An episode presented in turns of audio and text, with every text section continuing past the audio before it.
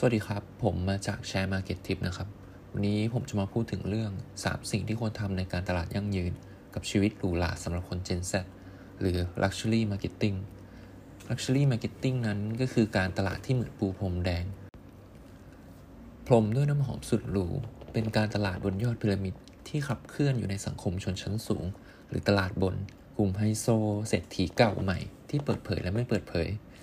ในสังคมไทยตลาดกลุ่มนี้มั่งคั่งขึ้นอย่างเงียบๆ ทั้งในกลุ่มผู้บริโภค กลุ่มผู้ประกอบการ โดยเฉพาะกลุ่มยอดพีระมิดนี้ มีดัชนีชี้วัดว่า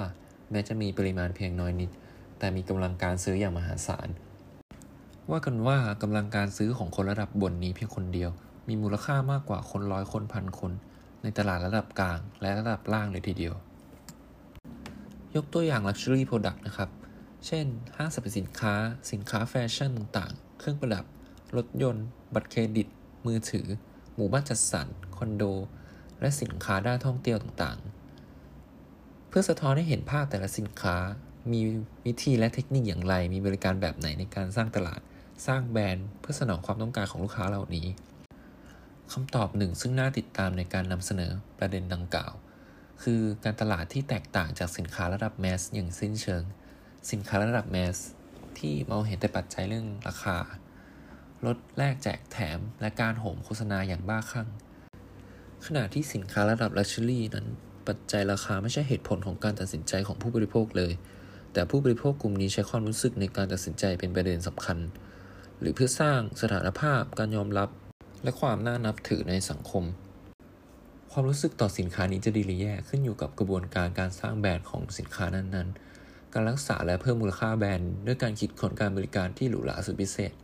การใช้เซเลบหรือไลฟ์สไตล์คนดังมาเป็นสะพานเชื่อมกับกลุ่มเป้าหมาย การคิดค้นกิจกรรมทางการตลาดแบบสุดเลิศหรู ไม่เคยทำที่ไหน จะเป็นวิธีการของสินค้าระดับนี้ ซึ่งนั่นก็คือการตลาดแบบ luxury ครับ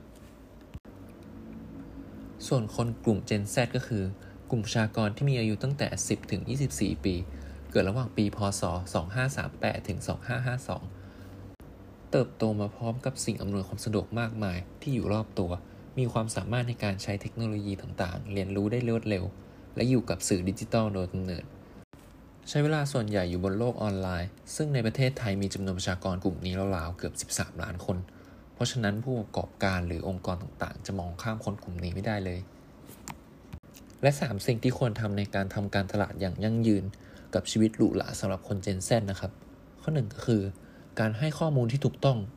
กับลูกค้าเกี่ยวกับสินค้า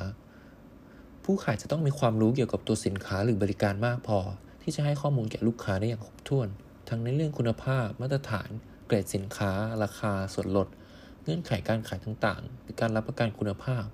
ผู้ขายจะต้องแสดงออกผ่านคำพูดด้วยความมั่นใจ เพื่อให้ลูกค้าเกิดความเชื่อมั่นต่อสินค้า หรือบริการที่นำเสนอขาย หลีกเลี่ยงการใช้ศัพท์เฉพาะ หรือศัพท์เทคนิคที่ลูกค้าฟังแล้วอาจจะไม่เข้าใจหรือสับสน เน้นย้ำถึงประโยชน์ที่ลูกค้าจะได้รับ หรือการแก้ไขปัญหาที่ลูกค้าประสบอยู่จากการใช้สินค้าหรือบริการของเรา พยายามตอบข้อซักถามจากลูกค้าทั้งในจุดแข็ง จุดอ่อนของสินค้าเรา เพื่อให้ลูกค้าได้ทราบถึงข้อมูลที่เป็นจริง มีความใจเย็นอดทนต่อสิ่งต่างๆ ที่มาเกิดขึ้นได้ระหว่างการสนทนา เช่นคำตำหนิคำร้องเรียน การปฏิเสธ การแสดงออกทางสีหน้า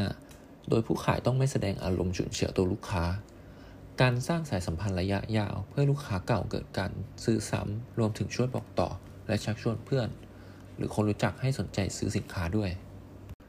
ข้อ 2 นะครับ การดูแลหลังจากการใช้บริการหรือสินค้าทำให้ลูกค้ารู้สึกว่าตัวเองเป็นบุคคลพิเศษ ที่ได้รับบริการพิเศษ ก่อนการขายมีการนำเสนอข้อเสนอพิเศษสำหรับลูกค้ารายบุคคล เช่น เงื่อนไขในการชำระเงินที่แตกต่างกันตามกำลังซื้อของลูกค้าแต่ละคน หรือหลังการขายที่คุณเป็นลูกค้าซื้อรถยนต์กับศูนย์แห่งหนึ่ง ทุกปีพนักงานขายจะโทรศัพท์มาอวยพรวันเกิดพร้อมมีการอวยพรมาให้คุณทุกปี แม้จะผ่านมาหลายปีแล้วก็ตาม ถ้าคุณต้องการซื้อรถใหม่อีกครั้งเชื่อได้ว่าคุณคงไม่ลืมที่จะกลับไปที่ศูนย์เดิมเป็นแห่งแรกอย่างแน่นอน หรือรีสอร์ทที่คุณเข้าพักพนักงานสามารถจำชื่อคุณได้จำหมายเลขห้องพักของคุณได้ ตอนทานอาหารเช้าพนักงานในห้องอาหาร สามารถทักทายคุณด้วยการเรียกชื่ออย่างถูกต้อง และหลังการไปพักผ่อนผ่านไปหนึ่งปี มีการส่งการมาอวยพรวันเกิด พร้อมกับคูปองส่วนลดในการเข้าพักครั้งต่อไปมาให้คุณแบบไม่ระบุชื่อผู้ใช้ ซึ่งคุณสามารถไปใช้บริการเองหรือจะมอบให้คนอื่นเป็นไปใช้บริการก็ได้ทำให้คุณรู้สึกว่าทางรีสอร์ทให้ความสำคัญกับคุณ เสมือนคุณเป็นลูกค้าคนสำคัญ ใส่ใจกับข้อบกพร่องหรือความผิดพลาด ในการทำงานย่อมเกิดความผิดพลาดกันได้ ถ้าสินค้าหรือบริการของกิจการที่ขาย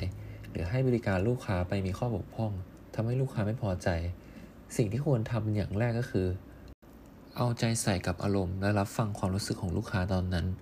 โดยคุณต้องแสดงออกถึงความเสียใจอย่างจริงใจ ในความผิดพลาดที่เกิดขึ้น แสดงความรับผิดชอบต่อความเสียหายของลูกค้าอย่างสมเหตุสมผล หรือมากกว่าที่ลูกค้าคาดหวังไว้ การแสดงความรับผิดชอบอย่างจริงใจรวดเร็วทันต่อเวลา และเอาใจใส่กับความรู้สึกของลูกค้า นอกจากจะทำให้ลูกค้าหายโกรธแล้ว ยังสามารถสร้างความประทับใจจากลูกค้ากลับมาได้อีกด้วย ข้อ 3 นะครับ ออกแบบผลิตภัณฑ์ตามความต้องการของลูกค้า ผู้บริโภควัย Gen Z ต้องการสินค้าเฉพาะเจาะจงที่แสดงความเป็นตัวของตัวเอง และใช้เทคโนโลยีที่ทันสมัย Gen Z มีทัศนคติเป็นผู้ที่ชื่นชอบการใช้จ่าย เพื่อสร้างความสุขความพอใจกับตนเอง มีความละเอียดละออ รวมถึงช่องทางเสมือนจริงในรูปแบบอิเล็กทรอนิกส์ต่างๆ จะเข้ามามีบทบาทในการดำเนินชีวิตไลฟ์สไตล์ของคนกลุ่มนี้มากขึ้นด้วย ผู้บริโภควัย Gen Z รู้ตัวว่าเขาต้องการอะไร และเขาเองก็มีเงินพอจะจ่ายด้วย การตลาดแบบโฆษณาชวนเชื่อ มักจะแฝงมากับอินเทอร์เน็ตและนิตยสารตลอดเวลา ดังนั้นนักการตลาดควรจะมีความคิดสร้างสรรค์ไม่เหมือนใคร เพื่อให้ผู้บริโภค Gen Z เห็นความแตกต่างของผลิตภัณฑ์ และเลือกใช้สินค้าด้วยความเต็มใจ ครับ และนี่ก็คือ 3 สิ่งที่ควรทำในการตลาดยั่งยืน กับชีวิตหรูหราสำหรับคน Gen Z นะครับ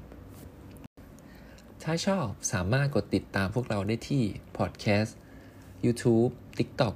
และ Facebook Share Market Tips สำหรับวันนี้